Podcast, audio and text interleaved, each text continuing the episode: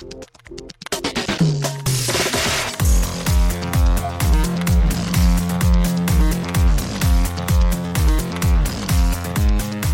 and welcome to Too Fast, Too Forever. All kinds of family. We chose this one. This is episode 207, Baby Driver from 2017. I'm Joey Lewandowski. I'm Joe too, and this episode is brought to you by Jacobs Audiology. Healthy hearing has a significant impact on your quality of life. Jacobs Audiology recognizes that, and your ability com- to communicate with your friends, family, neighbors, work companions, and other individuals in your community provides a critical link in maintaining the independence and satisfying lifestyle you choose. Shout out to Jacobs Audiology.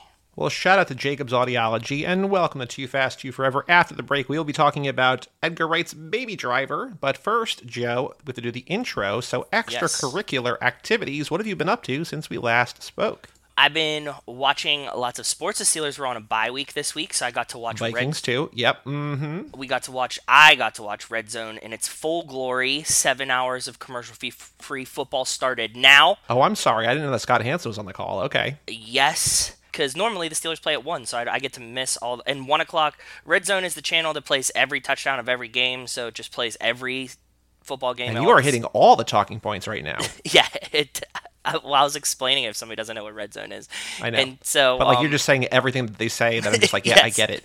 I get it. I get it. So it was very enjoyable because like normally Steelers Guys, we're in the octo box. We got Joe on the top left. we got me in the bottom the left. First octo box of the day. Oh my god, with the six games and then me for some reason and then the studio for some reason. Look at that. All right, So- sorry, go ahead.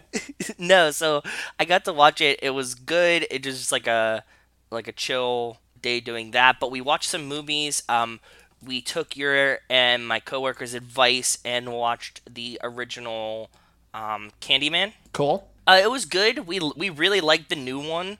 The old one was like I, di- I didn't expect it to be from the 90s. I thought it was from like the 70s or 80s. Well, it's from 91, so it's essentially Yeah. an 80s movie. It is, but it definitely feels like we had crested into the 90s in it. I was hoping for something like a little bit more campy. I did like it though. Um, I thought it was pretty good. But the, and the new one I thought was just really good. Like it's just like you know like modern movie. Like they they just work better, right? Like looks wise and You're just a basic bitch. That's all it is. yeah, CGI, things like that. But I mean, like, hey, man, I love campy movies and stuff too. But I was like, okay, cool. I liked both of them, so that was fun. Um, and then we also watched we, we watched *Malignant*, which was a wild ride, as you Which guys rules? Yep. have mhm. you as you guys said. Um, it does rule. It was really awesome. You were right. Go into it knowing nothing. It just was very surprising the whole time. Oh, and we went to my friend got married, so we went to my friend's wedding on Saturday. It was in Mystic, Connecticut, right down the street from Mystic Pizza Cool. and it was beautiful. It was like outside, and then they had like this outside tent thing there. It was really cool. And they like one of the things that they did, which I thought was like a really really cool idea, was they had like an official wedding after party at the hotel, Okay. which I hadn't heard about before. But like after the reception, like everybody went back and like they had rented out some of the conference rooms in this hotel. And like you, like they had like indoor because it's like you know it's getting chillier here, so they had like cornhole inside and like like like a buffet of snacks of like soft pretzels and pizza and all kinds of stuff like that like post reception food i was like this is an awesome idea and a bar.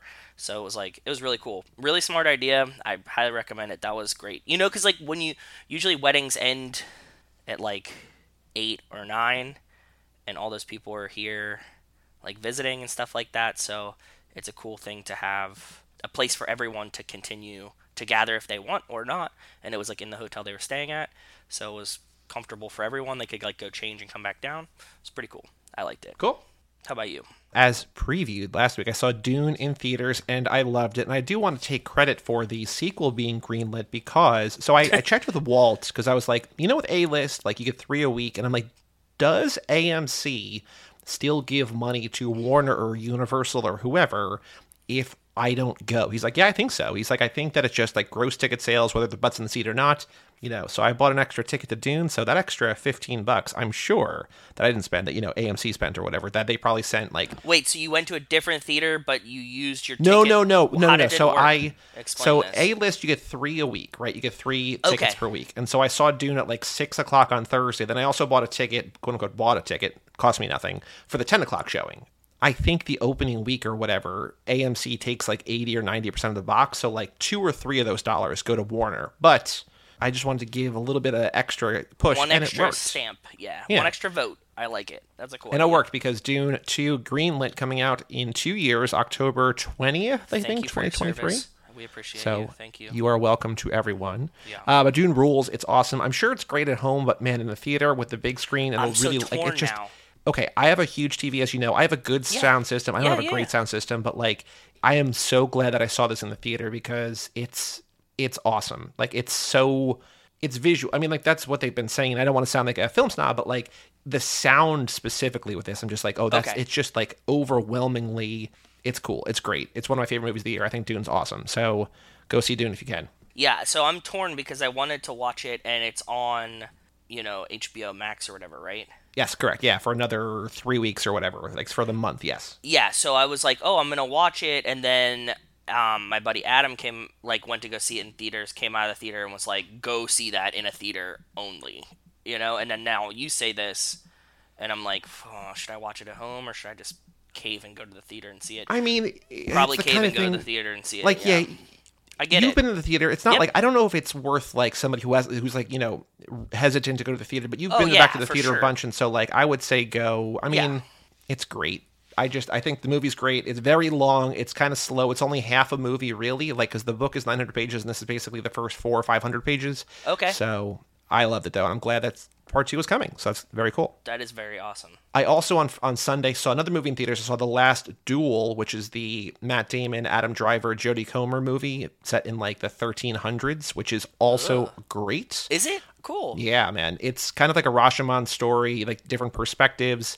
Written, I think, by Affleck and Damon and Nicole Holofcener, who's written a couple of great other movies, and Affleck's in there. It's really, really good. So, The Last Duel also great in theaters. And then tomorrow, as we record this, I'm going to go see um, Last Night in Soho, which is another the new Edgar Wright movie. We're talking about Yes. Today, so that's Everybody's on the brain. about it.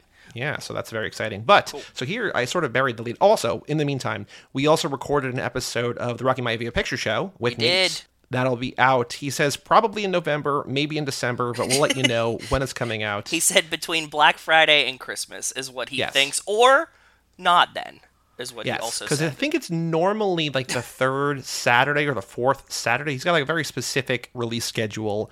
He started a new job, and so he's trying to get that under wraps or whatever. And so Yeah, maybe end of November, maybe early December. But a nice little holiday bonus for you, and we'll let you know when and it's out. plus, it was great. We talked to Nate and we talked to his buddy um, Benno. Benno. Yes, Benno was his name. Benno was his name. I. I know. I did the same thing as soon as it came out of my mouth. My that's why I just my brain just stopped again because I had to sing the fucking exit of it. and and they're really fun. And we talked about um, fate and a lot of stuff that we talk about on here. But it was cool because uh, Benno was is a big fan of the Fast and the Yep. Furious Yep. franchise.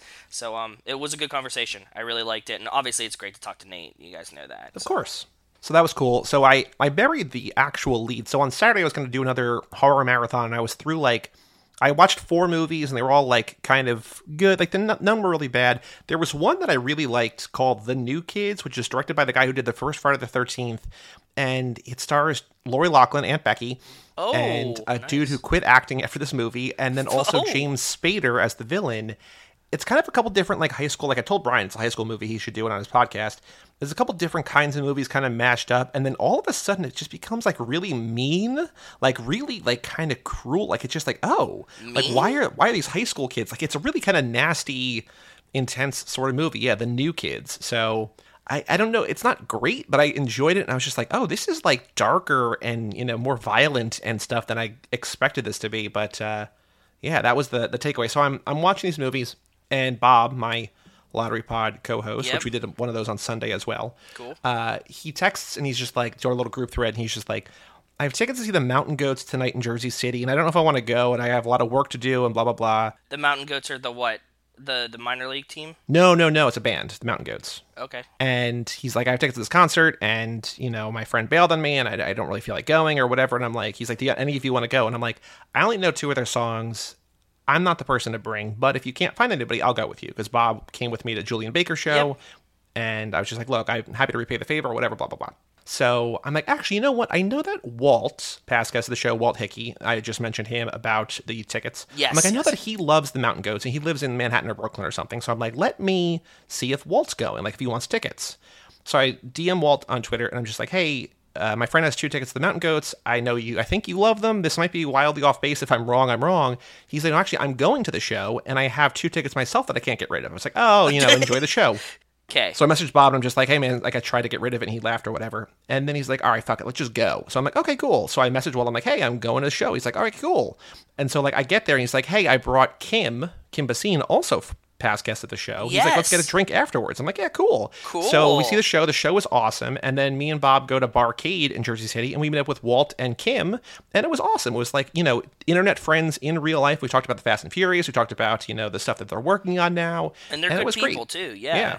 Because we've been talking to Walt for, you know, he was on Cage Club like three years ago, maybe. Like, it's been a while, and Kim was on this a couple years ago, too, right? So, like, Yeah, it has been a while. you know, they've been people that we've sort of known for a while, but Kim was like, man, he's like, it's rare that I get to talk about something I'm so passionate about, you know, in a way like that. So, like, he's like, I really had a blast in your show. I'm like, hey, man, come back whenever. So, it was very cool. I did not tell you that I, because I wanted to save it for here, but uh, awesome. I think they're two Walt of, and Kim. they're yeah. two of my favorite Twitter follows that I see just post like cool pop culture shit, right? Like Kim Kim's things. There's like a few people on Twitter that I really like that just post awesome shit. And it's just Walt, Kim, and Darren Rovell that post like this is a game ticket to a game where that you remember from sports and a weird bet and stuff. Like they're they're all awesome. So follow them on Twitter if you don't. So that was Saturday and then Sunday. Like I said, Bob came over. We did a lottery pod, and then we went to see the last duel, and that was it. So yeah, good week.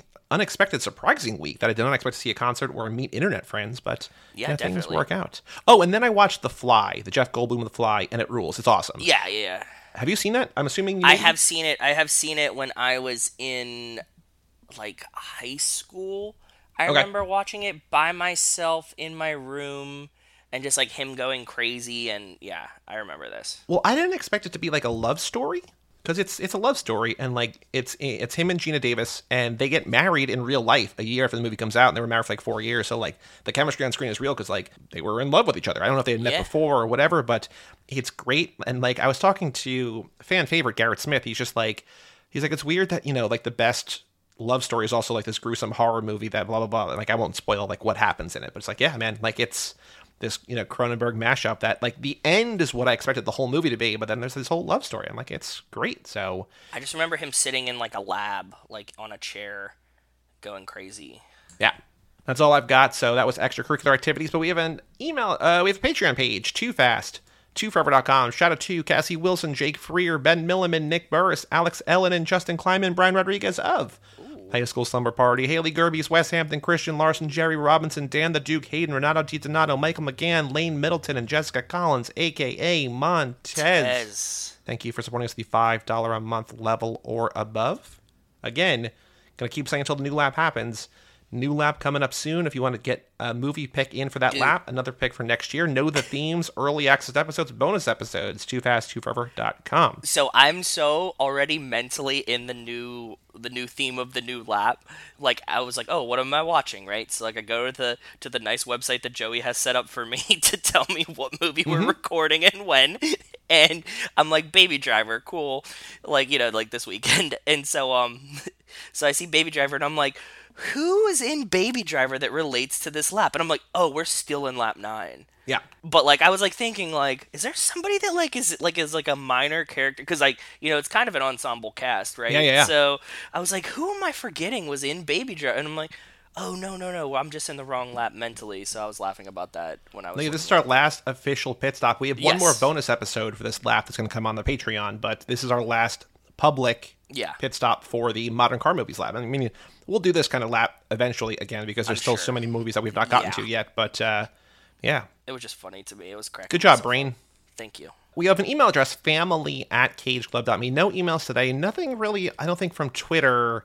I know that Lane is still catching up and he's been mulling over some thoughts, so check out Lane's Twitter and we're, you know, retweeting and replying and stuff like that. So check yeah, that out. he's cracking me up. Um, thanks, thanks, Lane, for listening, and it's fun Yeah. to hear you. We'll And to oh, oh, also he had like a tweet. He had a tweet that was like, "Oh man, I have thoughts from laps ago.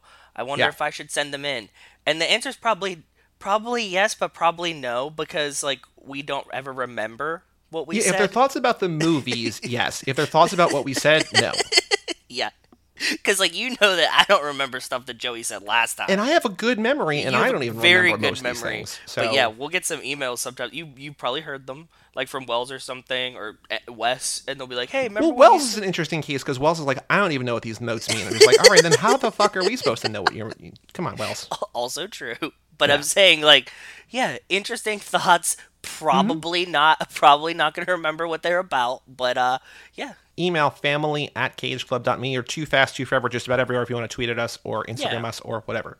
yes. We also have a store, too fast, too forever.shop. But Joe, on the street, on the streets, news about the Fast and Furious. I have three things, all kind of small, but is there anything that you have noticed or you have seen or you've heard about in the last week about news about the Fast and Furious? No, I was scrubbing through all those news articles about the Fast and the Furious, but there was not new ones. So they were all just like thoughts about F9 and stuff.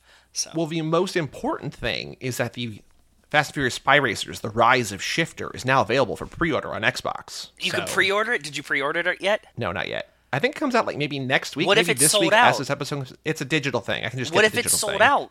Man, I mean, I, I gotta go pre-order. I guess. You should you should get. Hey man, if you're buying two tickets to Dune, you should at least pre-order fucking Rise of Shifter. Hey man, the Dune tickets don't cost me anything. If I could use a a list to buy Rise of Shifter, that's fine. That's a I thought this thing. was coming from the Cage Club credit card. That's, that's what I just assumed, right? I wish there was a Cage Club credit card. Now Bri- that Mike and that- Dan are in the Variety article. Yeah, Brian has a credit card. Don't tell him this.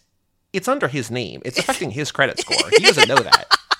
Hi, Brian. You put you put an EIN like he opened his the Cage Club is under his social security number. Yeah, So man, he just can charge all he wants because it's not no ties to me at all. So perfect. yeah, Rise of Shifter comes out soon. I think early November. Pre-order So out soon. Now, I don't know. We'll do an episode on it. I hope it's good. I really hope it's good. I've We'll find I, out. I'm curious to see how it goes. Go to Echo's house. Go to Echo's house. Go to Echo's house.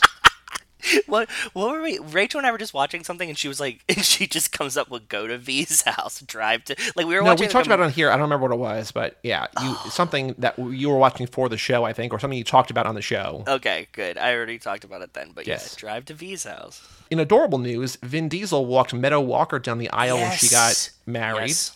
Stand Yes. in for Paul. So Vin walked her down the aisle, which was very sweet. I, Super cute. tweeted about that. Yep. Yeah, very very cute. And then there was a Vanity Fair article with The Rock where he's basically like, I'm not running for president, but I don't know anything about politics, but it's like, all right, guy. The whole the whole Young Rock show is a pitch for him to become president. That's literally what it's about. It's, yeah, I know. That's what, but I'm saying it's also like, Yeah. hey guys, it's not that weird. Watch this show about it. So yeah. That's all I got. I mean, there's no actual news about these movies. No, I was trying to find out, you know, when we did Hobbs and Shaw last week, I was trying to find out about Hobbs and Shaw 2, and it's just like the last update was like either, I think it was early pandemic. Like The Rock did like an Instagram or Facebook Live in like April 2020, April of Yes. last year. I think we watched And was it. like, hey man, it's coming. And it's just like, okay. And like there's been nothing in the last year and a half. So I want sense. that. I feel like that's the next one. We keep saying, it, like, that's to the next one we're going to like know about, I think, probably, but yeah. maybe not. I don't know. But Joe, the last thing to do before we take a break, the Too Fast, Too Furious minutes. Minute 33, the Brian O'Connor School of Driving.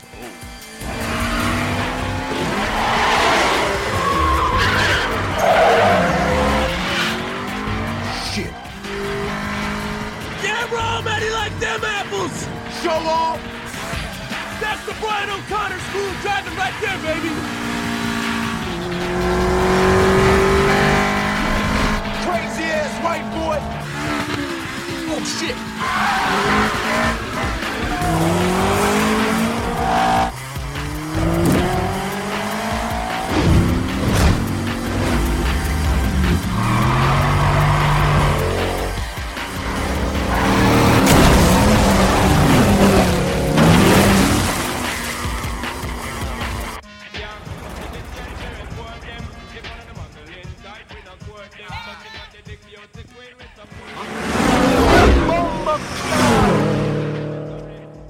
So in this minute, the race continues down Alligator Alley. Brian speeds ahead and pops an e-brake 180, driving in reverse in front of Roman. He flips Roman off as he races past other cars on the highway. Very, very reckless, very dangerous. Brian pulls another 180 as he, Roman, and the other racers exit the highway as one of them crashes into the what I looked up, the impact attenuator filled with water.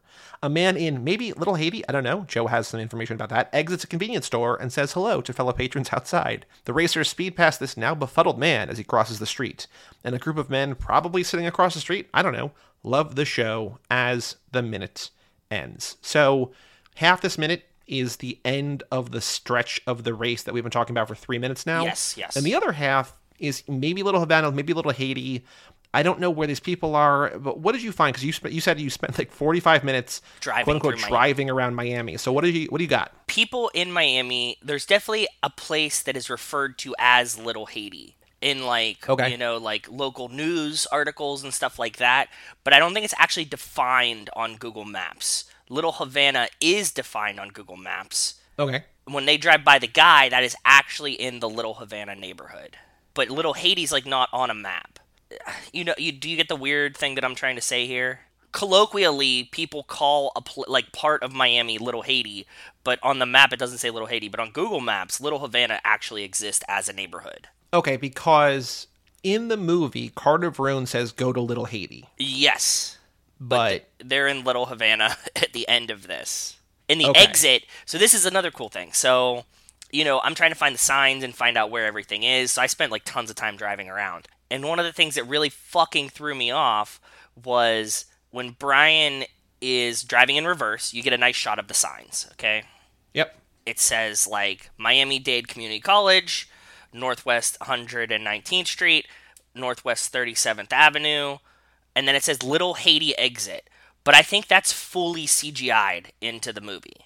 Oh, okay, okay. I don't know if you're like if you if you saw I'm- that part of the movie. right now. Yeah, if you get to that part of the movie where like right as Brian's driving backwards, like flipping Roman off, like you could see the signs above him, and the little Haiti one looks like it's just like completely CGI'd. Because the other thing that's sort of confusing is that in that area, wherever they are, they're listening to Sean Paul. And so he's Jamaican, and so it, it's Yes! either it's just like and he says bombaclat like a Jamaican, like one of them does, like but they're in Little man. Havana and supposed to be in Little Haiti. I think to a certain extent, it's just like, yeah, all brown people are the same.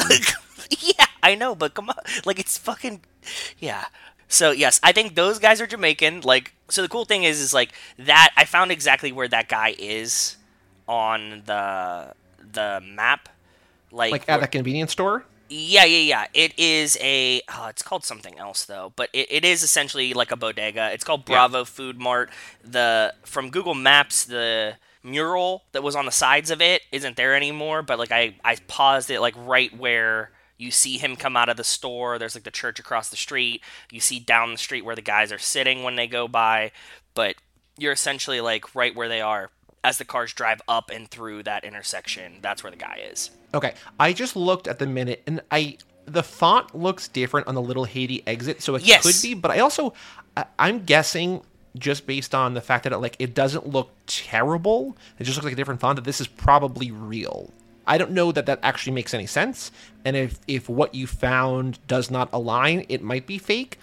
But it's not crazy that two different fonts, especially like if the signs are different ages. And like I just think that given the where special effects are at this time, I don't think that they would have made it look this sort of plausible. So the other thing is is that both of those signs are pointing to the same exit and one says Northwest 37th Street and the other one says Little Haiti, but it's to the same exit and there's one exit there. That's another reason why I thought that it was like they just fully added this fucking sign in. Right.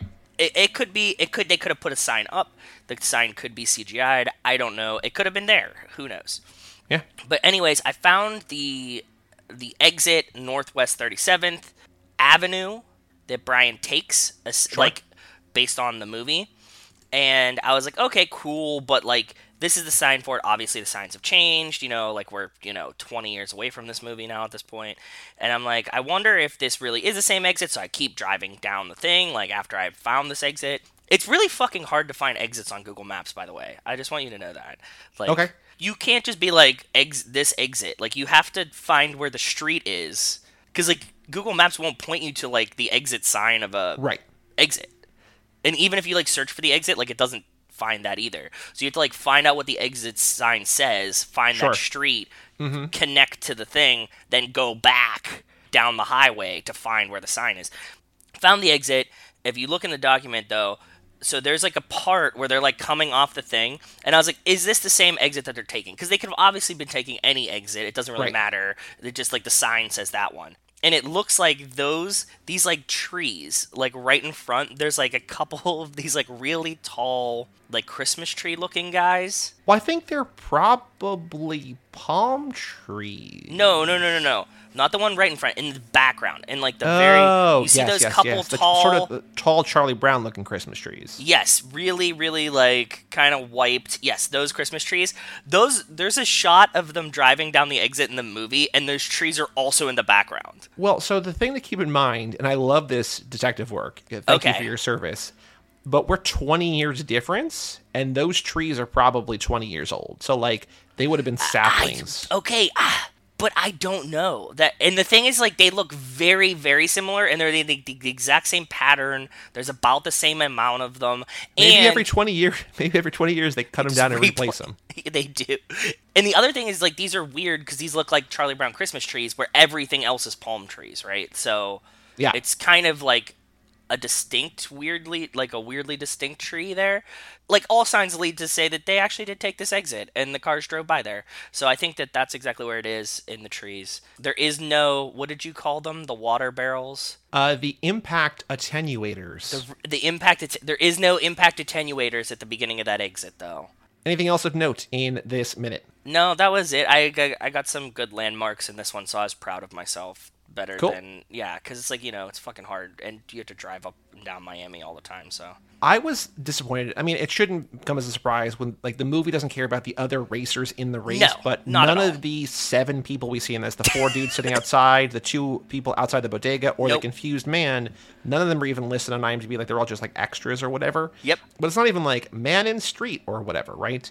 So It I, I wanted doesn't to be care, like, yeah. I'd be like, oh, this guy was also in like whatever, right? But no, I, I Law got and. Order, CSI Miami, whatever it is, yeah. Yes. But the and the guy that crosses the middle of the street is like very awesome. Like he he has like a very very awesome, distinct like Yep. Miami Jamaican kind of look to him that like you could see him being in the background of other movies. Also firmly early 2000s because he's wearing a t-shirt and shorts and it basically goes down to his ankles and wrists, right? Oh so yeah. it's just like yeah, yeah, yeah, exactly.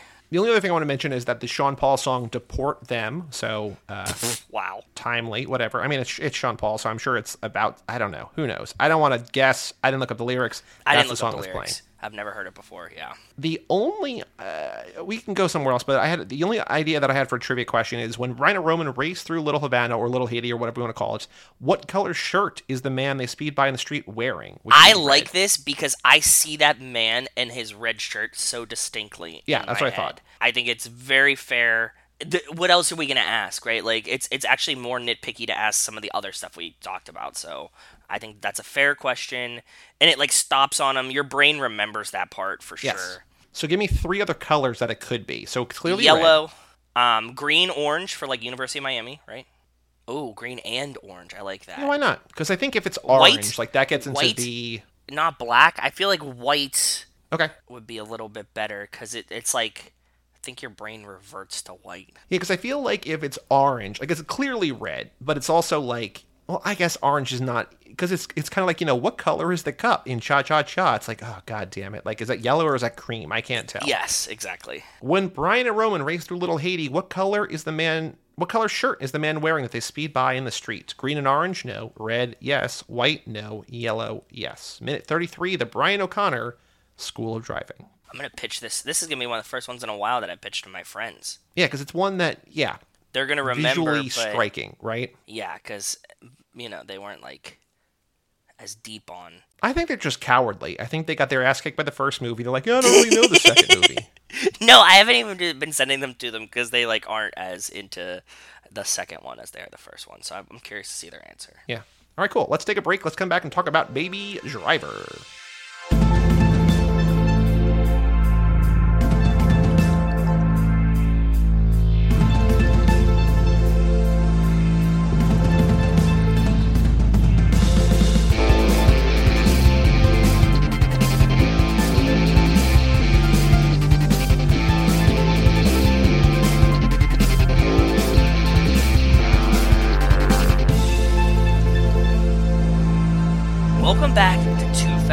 Forever. This is episode number 207 Baby Driver. This episode is brought to you by Jacobs Audiology, that has established a high level of trust by serving their patients with integrity, professional skill, advanced technology, and most of all, personalized care. Shout out to Jacobs Audiology. Well, shout out to Jacobs. Welcome back. So, Baby Driver, Edgar Wright's.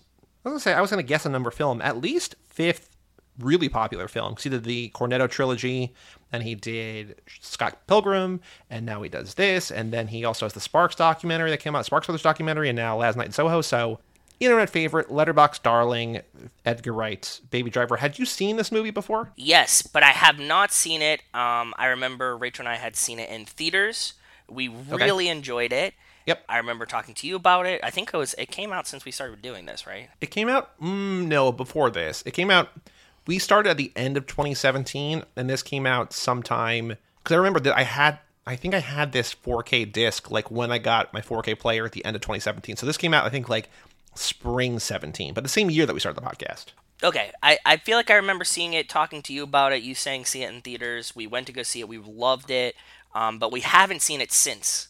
I just remember the feeling that I was like, this is really awesome. Okay. I remembered the the beginning, like the opening, Yep. um, but not much else beyond that. So if you want to watch this, there's no like free. It's on Fubo, which is a like a YouTube TV, Hulu Live TV, whatever. It's also on FX now if you have FX. But yeah, and what's what's this one?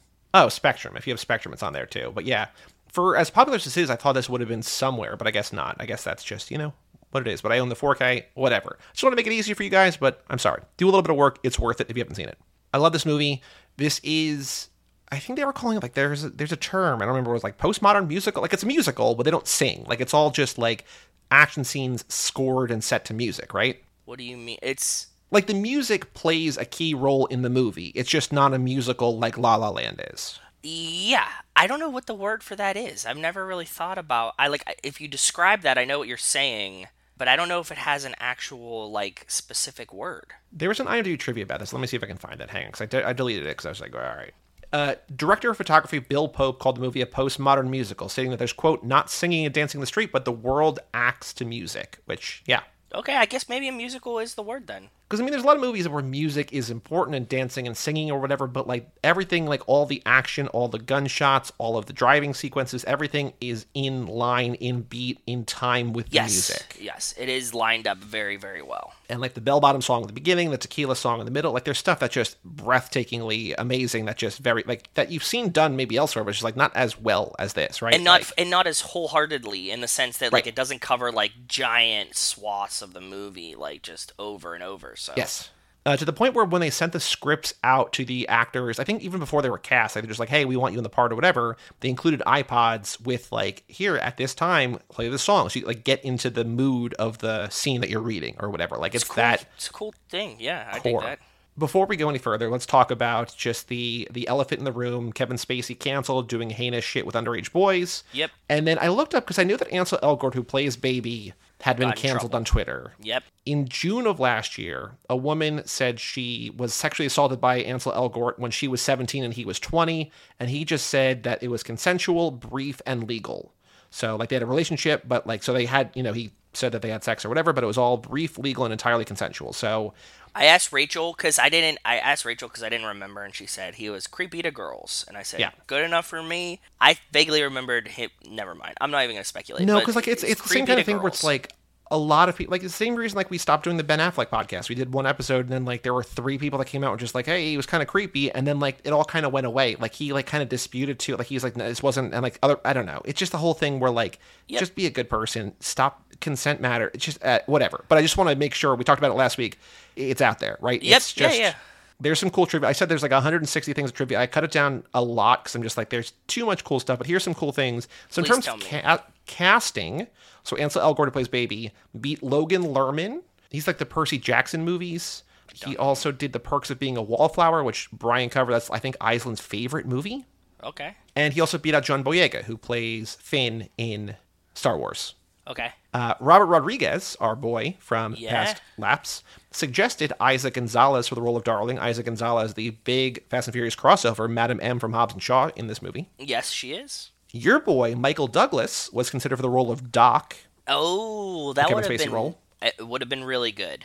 Yeah. I I would have liked that a lot. Although you know, bad things. Spacey's bad good in the role. Yeah. He's good in the role. I think he's a good actor, but bad things, bad things, bad things. So yes. There's a lot of trivia about like how people like Edgar Wright was like giddy to work with Spacey because this is obviously pre-cancellation. Yeah. He was giddy to work with Spacey. Jamie Foxx like would stick Was, around was to House like of watch Cards him already act. out? Yes, it had to have been right. Oh yeah, no, that came out like 2012 or something. That started like way earlier. Yeah, so like he's riding his like revival at this point too. So Yeah, because Spacey would get canceled like shortly after this movie comes out. So like Yes, even like yep. but like the whatever, it was all marred after the fact. Yep. Uh, but so Edgar Wright, who did this movie, originally was brought on to do the first Ant Man movie. Eventually left over creative differences, like because he couldn't make a movie the way he wanted. Marvel was like, you have to do the Marvel way or whatever.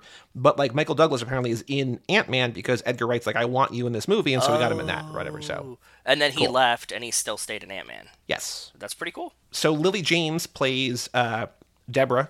And she is basically the reincarnation of my all-time mega crush, early '90s Madchen Amick, which you would might know from my avatar on a movie site that we sure we we you know run the film club on. Yes. And she plays Shelley Johnson on Twin Peaks. But recently, uh, it was found out that Anya Taylor Joy auditioned for. I'm assuming that role. Maybe it has to be that role, right? They can't imagine it's something else. it's not Eiza, and there's really no other like woman of note because this is after, well after The Witch, right? So like she's already like she's known, right? And Yeah, yeah, a- It's yeah. after Split and whatever. They wanted Emma Stone to play Deborah, your girl Emma Stone, Oh. but she dropped out to make La La Land, which you know worked out for that. I mean, did it I think so. Academy don't know- Award wise, but like I think that's a better fit for her than this movie. it's much better fit. It's absolutely a better fit. I agree.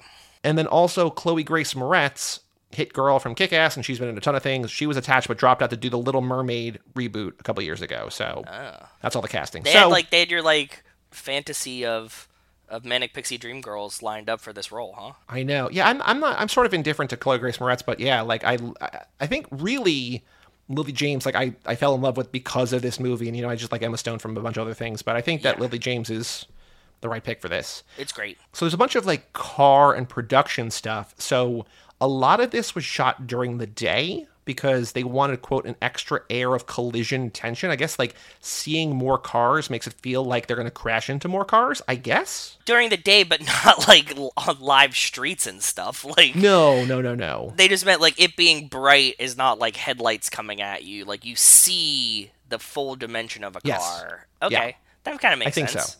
There is no CGI. This is all practically driven cars, and both Ansel Elgort and Jon Hamm had like a month of driving training. So like all, I- don't know that they're doing all this stuff, but like either them or stunt drivers or whatever. Nothing here is apparently computer generated or computer aided or whatever. It's all That's just very like cool. people actually behind the wheels, which is cool. The crashes look very, very real. Like all Yeah. the bumpers falling off and like hitting Yeah. things. It looks very, very good. They used over 150 cars for the movie, which is cool. The uh, red Subaru WRX STI that is Yep. at the, start of the movie yeah. was a car that was given to Ansel Elgort as a wrap gift for his birthday. So like after they were filming Wrapped or whatever, they're like, oh hey, here's a car. So nice That's work if really you can get cool. it. Yeah.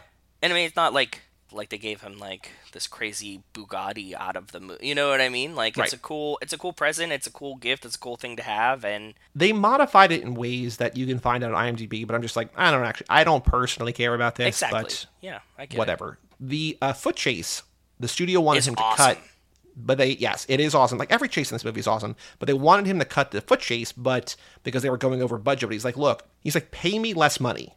I'm not cutting this from the movie. So like they took some of his salary and just shot that foot chase, which you know, Edgar worked. Wright, Yeah, that's badass. right. To be like, fuck you, take some of my, give me points on the back end. I'm putting this foot race in this. The other real car reference sort of thing is that uh, fan favorite Garrett Smith's one of his favorite movies uh, is The Driver. Walter Hill's The Driver from 1978, and Edgar Wright said that's a huge inspiration. Like Edgar Wright always does these things where like whenever one of his new movies comes out, he's like, "Hey, here's like."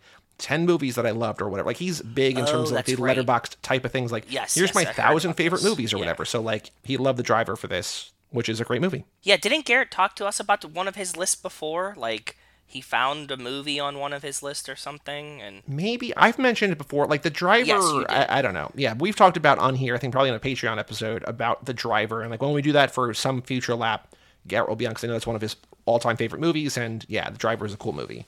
Shout out to Wes. There are some Back to the Future references in this movie. That Kevin Spacey plays Doc. Uh, Jon Bernthal plays Griff, who is in part two, and Flea from the Red Hot Chili Peppers, who is in this movie, was in parts two and three in a very small role. So wait, Flea was in parts two and three of. uh, apparently, I don't remember him seeing him I don't there. either. But seeing him in this was really funny. My brain was like, "Is that Flea?" And then I was like, "Maybe Yeah. just somebody that looks like Flea." Joe, nobody looks like Flea. Like, just I mean, it's one of those things where like you could see a guy that's like, I'm an extra, but I kind of Sure. look like Flea, you know, Yeah. like that's like his thing. But I always remember that there was like some somebody said that their kid goes to school in LA and they were in the same school as Flea's kid and Flea would just like come pick up his like kids Yeah. from school and it would be like, "Oh fuck, Flea is here." Picking up their kids from this like very nice school. Yeah, it's always funny to listen to like podcasts with like comedians who are like you know known but not like super famous or whatever talking about like picking their kids up from school because there's always like at every school there's like a couple famous parents it's like Yeah. oh is Gwen Stefani picking her kid up today like and not usually no but like every once in a while Gwen Stefani will pick up her kid just like oh yeah like Gwen Stefani's just like a mom picking up her kid it's just okay Yeah. Yeah, exactly. That's it. That's it. Always. So I always just like imagine Flea being like waiting outside just to like grab his fucking kids. Like, Yeah. okay. And actually, speaking of Flea, uh, there's a lot of musical artists in here in different roles. So Jamie Foxx obviously has been featured in songs. He's musical at least. He definitely uh, and. Flea both play thieves. Uh, singer Sky Ferreira plays Baby's mom. I was like, maybe Baby's dad is a singer too, but Baby's dad is an MMA fighter. So okay, cool, whatever. I, that's appropriate casting to to have a domestic abuser. Yeah, yeah, man. he was Not training stereotype, for this. but still also not incorrect. no, I wasn't saying it as a stereotype. I was saying it like they were like, "Oh man, we need a guy that knows how to fight a woman." Yeah. Like, what the fuck? But yes, it makes sense. I don't know if you notice them or recognize them, but when when Baby and Deborah go to that really fancy restaurant and Kevin Spacey picks up their check, did you see? Did you notice who Kevin Spacey is talking to at that restaurant? Okay, I have a guess. Is it Big Boi from OutKast? Uh huh. And Oh, I don't know the other guy, but I thought it was Big Boi from OutKast, but he has a hat on, and I was like, I don't know if it actually is Big Boi from OutKast. yeah, so this, the movie takes place in Atlanta. Obviously, OutKast famously from Atlanta. It was Yes. originally, I think, it was originally set in Los Angeles, but then like Georgia throws like all sorts of money at Oh, film yeah. productions, like come film here, come film here, come film here, and so they rewrote it. They did like a lot of like Atlanta local scenes or whatever. But Big Boi, yes, and then also from Run the Jewels, Killer Mike. So I thought, both- oh, yeah. he's so big, I should have just even guessed Killer Mike, but that makes so much sense. Killer Mike is an awesome dude. Big Boi. One time I was tweeting, bitching that um, why Andre 3000 was on the Frank Ocean album Channel Orange, but Big but Big Boi wasn't, and Big Boi just replied like. Dre from Andre, like like Andre 3000 didn't want us to be in the same song without it being an OutKast song, and I was like, "Thanks for explaining that." Fair to me." enough. Yeah, I was like, cool. That's the perfect answer. So I have much love for Big Boi always for answering my dumbass question, like, why isn't fucking like yeah, he just found the tweet and was like, Yep, that's why I didn't do it. Cool. Also, never forget that uh, your boy Kanye, just now Ye, name change to Ye, cut Yes. Andre 3000 out of a song on the new album because, and then took his verse and like made it worse. So, That's such a Kanye thing to do. yep. And the other um, actor of note who is a musician is Paul Williams, who plays the Butcher, who is the guy in the tequila scene. Uh, He's a composer. He's also the star of Phantom of the Paradise, but he is like a guy, a music guy. He's the guy in the white suit. Yeah, yep, yep, yep. That makes sense. And then this is this is a verbatim IMDb trivia where I'm like, I kind of understand where you're going with this, but like, what the fuck? All the principals in this movie are singers. Jon Hamm, Ansel Elgort, Jamie Foxx, Kevin Spacey, and Eiza González are all renowned singers. And I'm like, hmm? maybe they can sing, but no one will ever say, "Oh yeah, Jon Hamm the singer." You mean did you buy that new Jon Hamm album? Oh, you hear that new track with Spacey on it? yeah, what? like maybe they've all been in I don't know they might have been in musicals Broadway. Broadway Yeah. who knows right and again I've said it before on this podcast I think I'm never surprised when an actor can sing or dance or play a musical instrument because I feel like most of them can I agree. but to call them renowned singers is like a real heavy twist of that phrase technically, th- they they're probably right. Also they don't sing in this movie like it doesn't matter they don't no but there's no singing in this movie other than like deborah like you know wandering around kind of singing a little bit right like it's at the closest thing they get to it other than her like in the diner is like baby lip syncing like there's no actual singing Well, his mom does like he's like Yeah. she's like in a recording studio. But yeah, it's it's not like this is a, a movie about the use of your voice to sing. no Right? it's a movie where like what i like about it is that it's a universe in which all the actors all the characters care about music and talk about music and know music and like it comes up in conversations. I feel like there's so many movies that are just like that pop culture does not exist, right? Just like we don't talk Yeah. everybody all the time, maybe just our friends, whatever, but like you talk about movies, you talk about TV, you talk about music, whatever. So many movies just like you don't talk about that stuff. But here they're just like, oh, what do you listen to? Like, oh, that you know The Queen just referencing Barbara Streisand, right? So yeah. Yes, I agree. I like that. I feel it's weird though because like when you watch a movie, it doesn't feel weird. This feels weird because movies are so agnostic to music. Like they just like music doesn't exist. Yeah.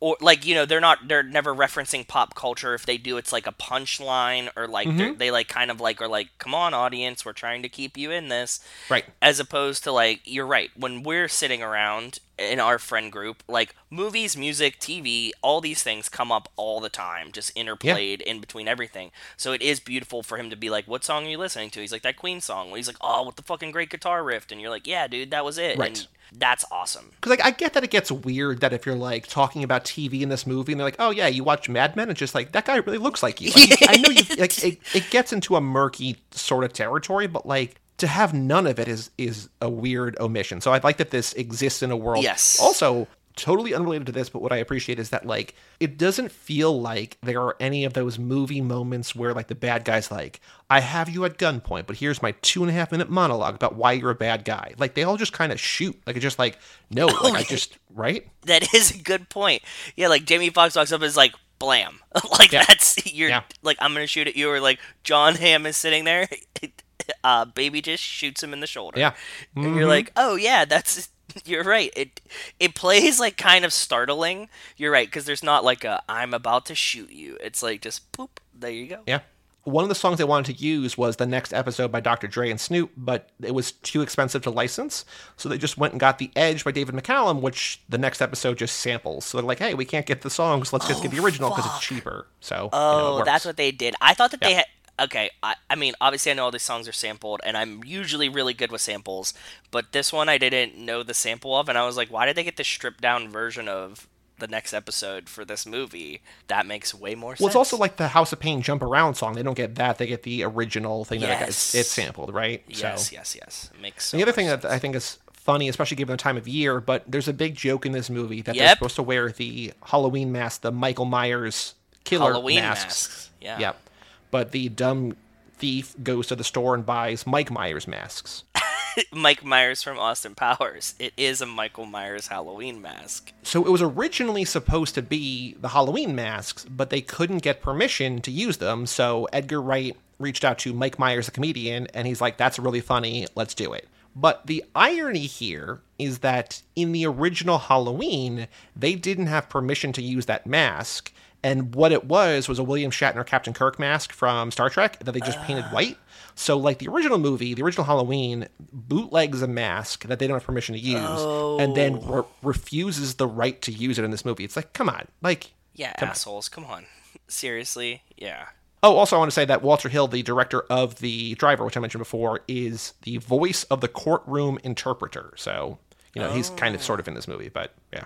That's cool. That's very, very cool. Nice little Anyway, if you want 150 other bits of trivia that are not as good as that, go to IMDb. But Joe, talk about Baby Driver. What did you love? What did you hate? Fast Connections, hit me with it because I just talked for a while. Um, I really did love this movie. Watching it again, like I said, um, Rachel was like, "Oh, I was just thinking about rewatching it." So I'm glad that we got to rewatch it. It was just as enjoyable as the first time. I didn't remember what happened, so it was a fun ride again. And the whole time I'm sitting there watching this, I'm like, "This for me feels like what I want the the next generation of Fast and the Furious movies to be. Okay. In the sense that like I want Baby Brian to be this Baby Driver Brian. to be Baby Driver Brian. And that I think that that would be a great way to kind of play it that you could be like I, I guess I don't know because at this point they're getting old enough and the movies are still going that you can't be like my parents are just dead you know like I'm trying to think about like how it would work but like you know he could be like estranged from his Sure. family for whatever reason because they're criminals get like tied up in something and he has the Toretto genes to drive so I think that that's a really great vehicle to to make these these continual movies Pun intended pun the vehicle. intended it was I I love the idea, like the it's kind of a cliche, but I like that they work it here. That like he's just he's really good at a thing that he doesn't really want to do. Right? He's a great driver, which is fine, but he's trapped in this life because Kevin Spacey's character bailed him out, and he owes him a bunch of money, and so he has to sort of work against his own actions or whatever to to pay him back, right? And I love that element of it. It also, I think I probably said it on here because it's a dumb thing that I would have said, but like my goal in in uh, I might have said on the do we do Dri- no we didn't do drive for this episode. We might have talked about it boyfriend material, but like my goal in like I think Grand Theft Auto Online was like to be like the game's best getaway driver. No, I've never played Grand Theft Auto Online. Like I've never actually. oh yes I didn't you even did begin this go journey ahead yes I know this but like my ideal like just because i feel like what baby is. Like he doesn't do the job. He's just he abets. He aids and abets right? But i think there's something so cool about like being the best at what you do and like being better than everybody else at like a thing that's very important but like you kind of don't have to get your hands dirty or whatever. I just think it's kind of a cool thing. So that was always my like video game dream was to be the getaway driver that i never actually even began to put into effect. We just you know we just talked about fate with uh, Nate and the Rocky Maivia picture show. Yep the Nate of the furious the one of the like the biggest qualm that we had with Fate was that there was no like motivation, right? Cipher's character has like a lack of motivation. This movie is so good at having the action come and you're just like he owes Kevin Spacey. We don't know what for. yeah He just owes him. We know that he has one last job to like pay off his debt to him. It's kind of the same thing as Cipher just being like, I just want accountability, right? Like it's like we don't actually know what really is happening, but it's so perfect here to work as like as as the transition of how they're getting to the action as opposed to being like it doesn't feel like a giant hole is what I'm trying to say. this movie does not necessarily have like really fully fleshed out characters. Like they're just kind of like thieves with like you kind of little get a little backstory. But like what you're saying, like that's how easy it is to just establish like motivation, right? Just like he owes him money, he has to be here. Cool. Like Yeah, that's, all we it. need. That's all Yeah. we needed. Like obviously this is a great movie that like a lot of people love and whatever, and so it's like a really high bar to clear. But when it's as simple as that to like establish a thing, it's just like why doesn't everybody do this? I don't get it. Yeah, I don't know either. It, it works really, really well here, and I'm not a big fan of like action movies, or like, and I get like lost in a lot of things. But this is just it carries me so it's so simple to follow. You're mainly just watching these people interact, Yeah. and the action is happening. But like the whole plot of it is just like they're doing a crime. It doesn't even fucking matter what the crime is. Like they don't even need to explain to you that they're trying to steal uh, fucking money order blanks.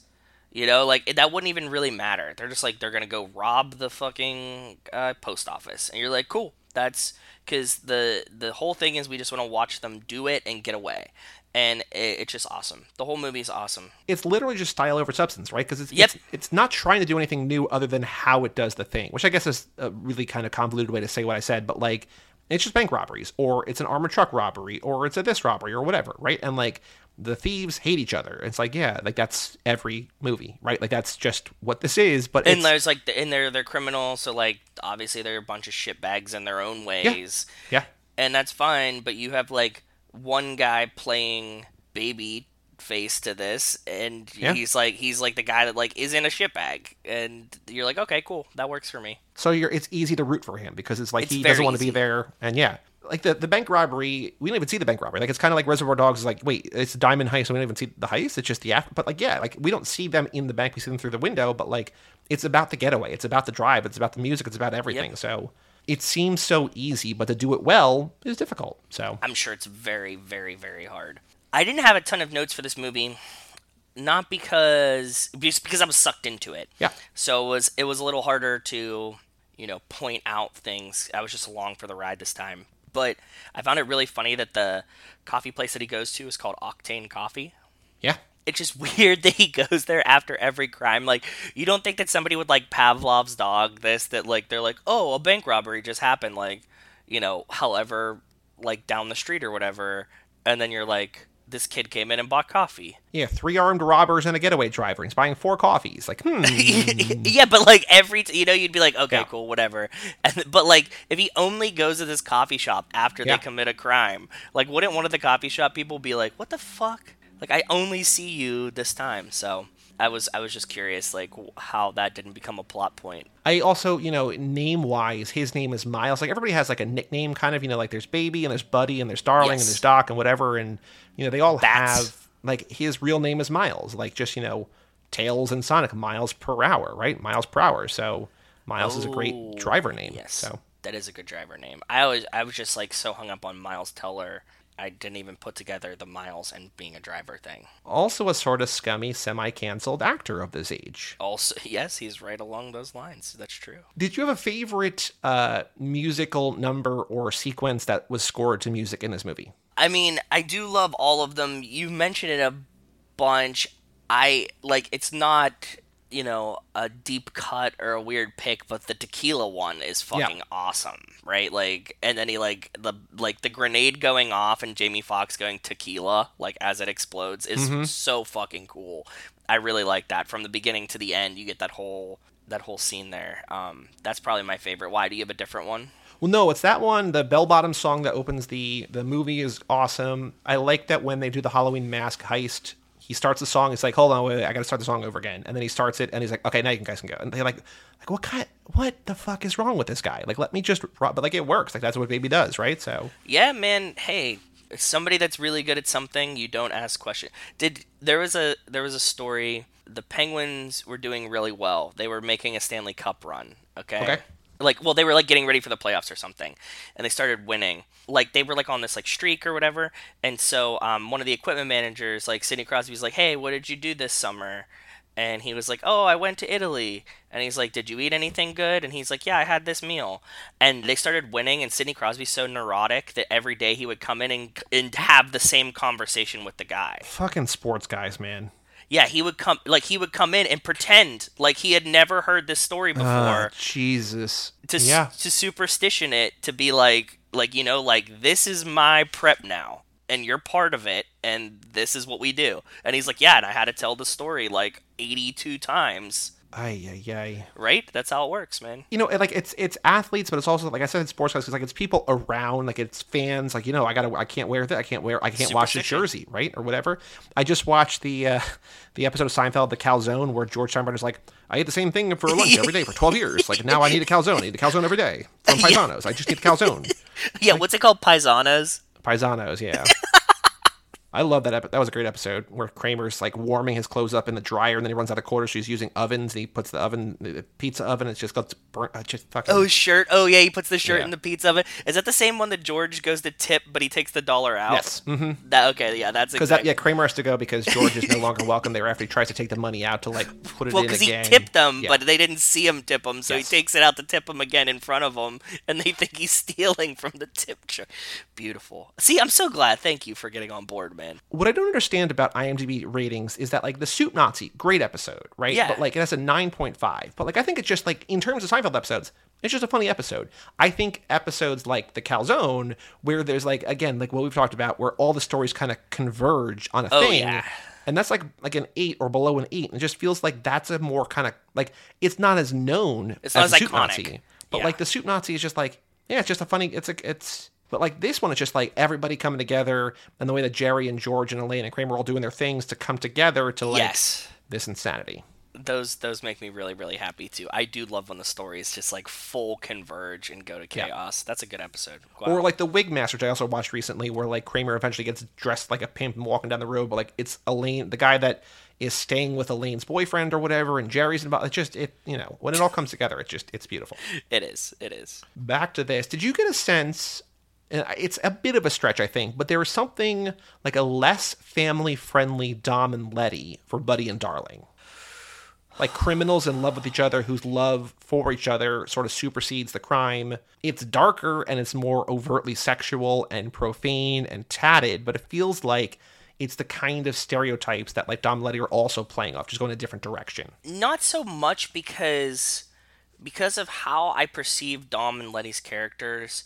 I don't think Dom could play passenger to anything. Okay. Like, even when he's like working for Hobbs or working for Mr. Nobody, he's always still the one in control.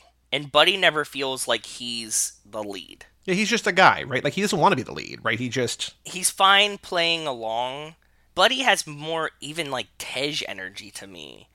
Like in the sense that he's like, I'm there, like I'm smart, I'm I'm important, I definitely pull my own weight. But like I don't want to be the like the guy that's like, let's lay this out. This is how this is gonna go. Like I'll improvise and stuff, but I'm not in charge. So that's where I think I'm kind of like lost on that idea. I guess I was thinking about their dynamic with each other and nothing beyond that. Because yeah, in in the They- role of the team, yeah, different thing, different role altogether. Okay, but even that, like, I don't know, like, um, the the the grand, the toppest part of this idea that they're like criminals that kind of like exist in love and are criminals. Yes, I get, but even that, like, Dom and Letty are never like super horned up all the time. You know, Right, yeah, that's what I was saying. Like, it's a more well, there is the scene in the first movie, and there's the deleted scene where he picks her up and like they have sex in the garage, right? Like, there's early on before it got cleaned up, before it became like a family. But even franchise. then, the, the, it's not like okay. The, uh, I think that there's a difference, and I have this. I have this like feeling a lot that there's like a difference between being like you really love your partner and then being like I'm gonna make out in public, and those are like two Oh, yeah. completely separate things in my head. So like I don't think. At any point, Dom and Letty are like making out. Like even she's like, "Give me a massage upstairs," and they like go upstairs, right? And like you get what's gonna happen, but like they're not like let's make out in the living room in front of everyone. By the way, I think the I smell skanks thing is now a TikTok trend. I think Really? like lip syncing to that scene. Yeah, oh, interesting, right? very interesting. I don't know why, because it's a 20 year old movie that does not feel like it jives with the TikTok crowd. But also the mountain, like again, what I mentioned in the intro, the Mountain Goat song "No Children" is also now a TikTok song. So who knows? I don't know how things go. It just is weird. Yeah, TikTok is on its own wavelength, man. There is a pretty big but also very small Fast and Furious crossover that after Baby thinks he quits the criminal life, he gets a job as a pizza boy. So I was thinking, roads closed, pizza boy. Oh, I didn't even think of that. That's a good one. I mean, it's not really a Fast and Furious thing, but there's just pizza Yeah. boys in a couple of the movies, right? Yeah, that that that also plays into the thing. Like I was saying, like I could see like Brian and Dom's children being like, we're like the best pizza boys in Southern California or you know Miami, Yeah. and then it's like, oh, we need a driver that is as good as that pizza boy. And I think my only other note that I had in terms of Fast and Furious stuff was that at the end, so when Baby goes, like they had the one job that doesn't really go right, right? And then he and Deborah go to pick up the tapes that they stole, blah, blah, blah, whatever. Uh, Jon Hamm shows up in the cop car. Baby, like, does this, like, sort of, like, running sprint jump over the cop car. And I'm like, I've kind of seen in other movies. I think it's done maybe better here, but like we haven't really seen people like run over cars because it feels like in the Fast and Furious, it's never the family against cars. It's a family in a car against cars, but they're never like against cars unless they're in a car, right? Or am I thinking? Or am I forgetting something? No, because like now that you brought that up, the only time I'm thinking that yeah, they're always like in a car, and the only time that like it kind of goes around that is like hand like the handoff of Ramsey, right? Like the passing Ramsey around. Yeah, but like it's not like she's squaring down with a car. Yeah, that that's what I'm saying. Also, now that you brought that up, like we don't see feats of athleticism from the family ever. Unless Right. it's Dom jumping to catch Letty. Yeah, but that was more of a like like a mother's strength to lift the car off her child than like I'm just gonna run and jump over this car because I'm a spry young boy, you know? But it feels like they should. Like we Yeah, talked that's what I'm many times about how they are all super spies and super athletic and good at everything. So like, And they're all they could ripped. jump over cars. They're just not. Yeah, I guess. Well, we we do see Dom like lift the car while Brian's under it in seven. That kind of makes sense. Well, again, that's mother strength. Brian jumps out of the falling bus to be caught by Letty at the end of that six or seven. That's Seven, as close as we get. I, I think Yeah. that's that's as close as we get. Like the the running up the bus, jump the the Yeah, that's grab seven the too. wing. Yep. Mm-hmm. I think that that's probably as close. So, yeah, I guess. Well, without Br- Brian would be the guy to do it. Yeah. and we have the Yeah. parkour stuff. We have the. the oh yeah, what- the David Park chase. Yeah, at the beginning of four. Yeah, But it's not against the car though. Like it's it's him. Yeah. It's, it's it's foot it's foot chase. It is. It's just foot chase, don't know. over a car. That's like, yeah. I would like to. You've seen Kobe do it, right? Uh yeah yes yes. Yeah, I want. I think that that's just wild. That's just such a fucking crazy talent that you could do that. Yeah, I agree. Also ballsy, like the car's coming fucking at you. You know, Yeah. like Yes. Oh, actually, one other note that I have is uh, Jon Bernthal, who is back from Ford v Ferrari. I mean, he's been in everything. He's the Punisher. He's in Wolf of Wall Street. He's in The Walking Dead. He's he's Boiler awesome actor. In Fury. Boiler Room. Wait, is he? is he? No, I always put him in boiler room. Is it that's what it happens? Yeah, no, he's too young to be in Boiler Room. I always put No, maybe him. not.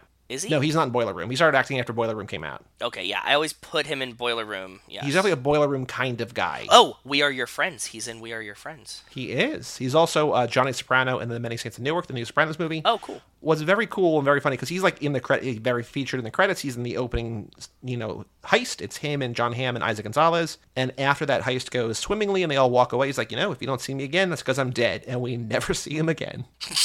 And it's just Yeah. very funny because yeah, he probably died in another heist or just whatever. He and Jamie Foxx are great, and I wish that they would have been like. Yeah. They're not really in a heist that overlaps, right? Well, I think it's also you know because like Spacey, like Doc is like trying to assemble crews because it feels like he's got like a whole like board. He's just like, okay, I got these forty guys, I got four drivers. Maybe he's the best. We got a couple of backup drivers. We need a we killer got the guy. gunmen. We got the wild card guys or whatever, right? And like, Yep. I don't think you ma- I, I don't think you mash up Bernthal and Jamie Foxx. It's like, oh god, They're the same like, guy. Yeah. yeah. In this crew. But the Jamie Foxx line, what I love is that, that they're at the diner toward the end, and he talks to Jon Hamm. He says, "You rob to support a drug habit. I do drugs to support a robbery habit," which doesn't really make sense, but no, also it makes perfect sense. is a great line. It, it makes perfect sense. He's like, I do drugs to fight my demons. You do crimes to get your drugs. You know, like it, Yeah. it makes perfect, perfect sense to me. It's yeah, that's that's awesome. I do. I agree. I think that's an awesome ass line. Any other thoughts about Baby Driver? Do you want to watch a trailer? Eiza González's name is Monica. Her real name. Oh, okay, cool. Yeah. So that was a little thing. Do you think that there's a darker future for Madame M because she's obviously running shit in Russia in Hobbs and Shaw? Because she, spoiler, dies in, like every almost everybody dies in this movie, right? Except for Yeah. Baby and Darling, Baby and uh, Deborah. But like, so it's, it can't be like this is like what she did before because like it feels like she could have come from a criminal background whatever. But Ooh, you're trying to bridge these two movies together and say I like Madame M is Darling. I mean, she's you know, dead. sure, yes, but it have to be like this has to happen after Hobbs and Shaw, right? If that's because it can't happen before because she's dead. Yeah. Well, we didn't see the body, dude. Uh, We I did mean, see- we kind of see the body. But it was a hologram that Mr. Nobody put on the ground and was like, yeah, that was the perfect way to get her out of Jon Hamm's arms. like, you know. Hey, man. Oh, you mean noted singer Jon Hamm? yeah, yeah, Renowned singer? yeah, exactly. Oh, there was one part that I I just liked. It's mildly mildly related to us, but um Jamie Foxx says something and he's just like not groovy, and I just kept thinking of like the um the uh the Bruce Lee like Oh, more space to groove. more room to groove. Yeah. All right, you want to watch a trailer? Yeah, let me pull it up. I didn't have So here, I had to call a little bit of an audible because there is our, our favorite movie clips, classic trailers, but the trailer that I have in my head that played before like every movie forever was the one that Sony Pictures Entertainment put up there. There's also a oh. tequila trailer, but this one, I think when you hear it, at least the beginning, because the beginning starts with piano, and I'm like, this is the one that I remember. Okay. I'm up and ready whenever you are. Cool. So this is Baby Driver official internet. I don't know that anybody watches along with us. That would be weird and cool, like very cool and kind of flattering, but like I'm still gonna do it. But Baby Driver official international trailer HD posted in March 2017, 10.3 Sony million Pictures. views. To- the top comment says, "I don't know. Looks like a generic heist movie to me." Quote from Edgar Wright. Okay, I'm in. So yeah, that's kind of the thing, right? All right, three, two, one, play. Shop. Let's talk it. The target is an armored We didn't talk at all about tinnitus. No, and apparently Barbra Streisand also has tinnitus, which is why they bring it up in the movie. Like Yeah. that was an inspiration, kind of. So, like, do you remember this trailer with this song in the trailer or no? Question, Doc. Why would I, I- leave phones over here? Heard the I- goddamn word you said. He ain't even listen. Probably. Baby, The target is an armored truck at Perimeter Trust in Dunwoody, 10 a.m. sharp. The switch car is ready, but you want me to hit the I think I do remember this. structure and get Oh, a one high other thing that was cool is that you know, like Baby has all these different pairs of sunglasses, all these different iPods. Like they all came from the cars that he stole. Like he just like takes those. Oh, that Which is like a makes cool, sense. very minor little backstory, right? But like very cool, very smart. You're the best in the That makes sense. Also, I want to know like this. I love the e-brake, the spin, and then the reverse spin. Oh, yeah. is so cool. So and also when they're doing the getaway and he slams, like he sees the other two red cars, which again, my brain, red cars. Slams brakes on the one, like repositions himself, and they like he gets away that way. Like it's, it's just so cool. Genius. Yep. And that's like Driver in Drive, like Gosling in Drive. It's just how do Yeah. I like just blend into the Clippers getaway traffic, right? So Exactly. Baby. B-A-B-Y baby. In this business. The moment you catch feelings, Oh, laundromat is the scene. moment you catch a bullet. I tweeted that gift today of their heels tapping. Like it just, it's so cool. It is. Your uh, waitress girlfriend, she's cute. The whole soundtrack and score of this movie is Yeah. fucking off. Like the songs that they picked too are great songs. What do you Yeah, like I think we kind of danced around it, no pun intended. But the Brighton Rock, the Brighton Rock song by Queen is awesome, and like it's used well. And like what is weird, like about that comment I said, like it kind of looks like it looks like a good movie. It doesn't look like a movie you have to see, but like this doesn't. I don't think this sells the like coolness of the movie, right? It's selling a lot of the. It really feels like it's underplaying the driving somehow, even though there's Yeah. still a ton of it. Like it's not selling the chase scenes as hard as they should. A little bit of parkour. Don't know. Yeah, the parkour stuff was cool too. There's There that you scene I was just talking about. Yep. Get out of the car. Oh, I'm sorry, ma'am. So yeah, so like She got the fuck too. That's right. very uh, Dom Toretto at the end of Fast and Furious number four, where he gets sentenced to 25 years in prison. I mean, Dom gets life, but uh, so here's the question because I think it's open to interpretation, and both Ansel Elgort and Lily James have different, different interpretations of the ending. Do you think them reuniting on the bridge actually happens, or is that in his brain? There's no wrong answer, right? Like it's just Yeah, I'm trying to reuniting on the bridge. I thought that he sees her when she gets out of or the... no, no, not at the bridge. Sorry, at the Yeah. af- outside the prison. So like the what happens is that he he's on the bridge. He gets arrested, twenty five years probation after Yeah. five, parole after five, or whatever. Right. Yeah. Then we get and they're basically look the same age, and she picks him up outside of prison, and they embrace, and that's the end of the movie. And so But he does I have the postcards for sure. So that's a real thing. I do honestly think that it's probably more of his motivation to get through every day. The postcards, because at one point, like he flips a postcard over, it's blank on the back. yeah, Like she just sent him a, a stack of blank postcards in an envelope, so he could be getting those from anywhere, you know. Like, but yeah, I think it's more of him just motivating himself, saying like she'll be on the outside for me, like whether or not she is there doesn't even matter. It's more. so you think that. it doesn't happen? That that's just his like that's how he gets through the day to day in prison. I can see it happening, but I don't think that it's actually ha- like I can definitely more so believe that he's just like when I get out, I'm gonna see this girl, and like she's still gonna love me, and she's just been waiting for me, and she writes me letters, and like if that's what you need to tell yourself to get through this, like go for it. But Sure. Yeah, because uh, apparently Lily James thinks it actually happened, so I guess is the uh, the romantic in her, and Ansel Elgort says no, it it probably didn't happen, it's just in his head. So you know, okay. I could definitely, cause like, dude, you're staring down 25 years. Like, he also he's behaving. Sure, he might get out in five, but like, you're still staring down 25 years. So like, you need something to be like, I'm not gonna kill myself in this prison. Like, I need to make it through here. So All right, the Letterboxd game. For reference sake, Mad Max Fury Road, one of the most popular films in Letterboxd, has been seen by 915,000 people. Baby Driver from 2017, directed by Edgar Wright, starring Ansel Elgort, Kevin Spacey, Lily James, Jon Hamm, Jimmy Fox, Eiza González, Jon Bernthal, Flea, blah, blah, blah, blah, blah, has been seen by how many people? three fifty thousand. You are way too low, and I'm going to give you one major hint. I think you can guess this. Eight hundred and seventy thousand. No, still too low. I think you can guess this. Is a very big hint. One million.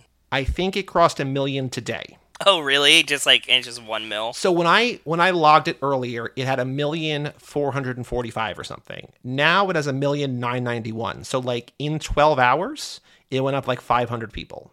So I think either yesterday or today, Baby Driver crossed 1 million people seen it on Letterboxd. Are those unique C's or lo- times logged? I forget if we talked about this before. I don't know. I think those have to be logs, right? It says watched by 1 million members. If it says watched by 1 million members, that means like unique logs. I would think. Also, because otherwise the Marvel ones would be like 70 bajillion, because people would be like, I fucking love Ant Man, and just like, Yeah, I guess I guess the fact that the upper limit, right, is like 1.3 and not like 5 or whatever. That there's there's there's little variation at the top end of the scale proves that point, right? That I Yep, think you're right. that's what I think so too. So average rating of 3.8, most common a 4, then a 3, then a 3.5, then a 5, then a 4.5.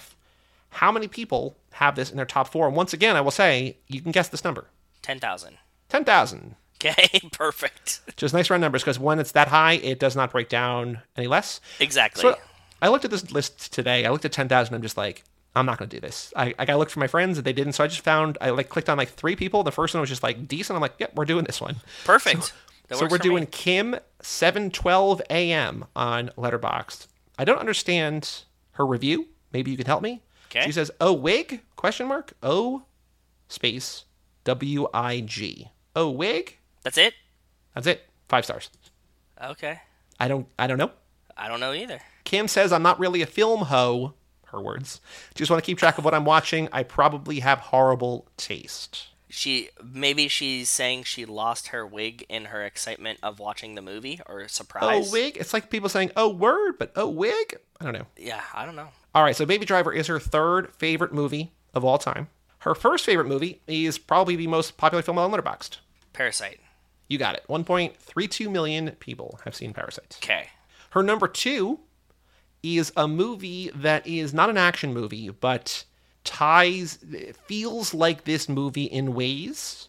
It's also it's it's driven by not a pun intended, no car thing, driven by what propels this movie as well, and a movie you love that we've had in the top four before. Is it a Tarantino movie? No, Um I've had it in the top 4. I love the movie.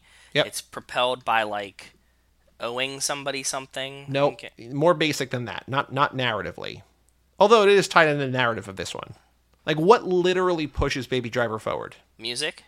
music. What other movie is propelled by music? Although not like soundtrack. Guardians of the just like- Galaxy. I can see where you're going, but like that's not that's not where we're going. Okay. A movie about music, Um recent, came out like in the last ten years. Sound of Metal. No, but very Whiplash. Whiplash. Okay, good job. And then Kim's fourth favorite movie is a movie that I love that I think you probably saw. I don't know. Comedy from a couple years ago. Okay. Is there any way that I can tie this into Too Fast? I don't know that any of these like there's big actors in this. It's comedy from a couple years ago. Big actors in this. I don't know that any of them have really been in movies we've covered unless I'm forgetting things. Game night. Game night. Was it right? Yeah. Oh fuck. There haven't been a lot of like great just like pure comedies in the last, you know, decade or so, but yeah, Game night. Wow. I'm very proud of myself. Yeah, she's kind of got basic bitch taste, but also good movies, right? Parasite, Whiplash, Baby Kim, Driver, are- Game you Night. Are a movie hoe. Is that what she said? What was she? She says, I'm not really a movie hoe. Isn't that what not really a film hoe, just want to keep Oh. track of what I'm watching. Kim, you are. Yeah, I'm not bad taste actually. Like, what we've seen a lot worse, Kim. Trust me, we've definitely seen a lot worse. That was pretty decent. If Kim's not a film hoe, I don't think Kim is a podcast hoe either. So, Yeah, exactly. but thank you, Kim, at 0712 AM on Letterboxd. Joe, next week we we got a movie we have not seen in a while. We got F9, Okay. and then we got our tune Rachel might murder us at this point. Like she's I'm not. I'm not ready to watch it again. I'm not ready to watch another two and a half hour Fast and Furious movie. Like again, I'm not. This is not us breaking. Like this is not. No, us, definitely not. the end of the podcast or anything. It's it just was like just a lot at this one one in particular. many much. times. Too many much. times. It's very long. And we did it a lot this lap. Like we we've watched it quite a few times in the past month. Since and a it half- came out two- four two months ago. Yeah, four Yep. months. Seen it many, Mm-hmm. many a times. Yes. So next week, F9. Okay. and then our tune up, and then we kick off lap 10, which we will announce the theme of on the tune up. But if you're a patron at toofast2forever.com, you already know. And if you're a $10 a month patron, you get a pick this year and also one next year. So go do that thing. But Joe, any other thoughts about Baby Driver before we hang up? If you haven't seen it, go literally? see it. Baby Yeah. Driver is awesome. I mean, minus the cancelings, the the movie's great, so it's a lot of fun. Yeah, I mean, there's lots of things that have been canceled. I don't know. Everybody's terrible. Just like put in your head that like every actor is terrible and like Don't get your hopes up on people. That's what I always think. true. Like if you don't if you don't like and also like if you don't like uh put people on a pedestal and like think that they're good or like, you know, praise celebrities and stuff like that. Like I love Kanye. He is a fucking madman. And Yeah. like okay, that's that's just how it goes sometimes. Like it didn't hurt my feelings that he's crazy. So Don't idolize celebrities. don't idolize Baby Driver. Yeah, exactly. That, those are my take home points. And don't put Baby Driver in the corner. For all things Too Fast, Too Forever, you go to cageclub.me, facebook.com slash Too Fast, Too Forever, or at Too Fast, Too Forever on Twitter and Instagram. Email us, family at cageclub.me. Check out our Patreon page at toofast2forever.com. Our store at toofast2forever.shop. Come back next week for a movie you might have seen, F9, and then our tune up to N Lap 9 the week after that. I'm Joey Lewandowski, I'm Joe too. and we'll tell you all about it See you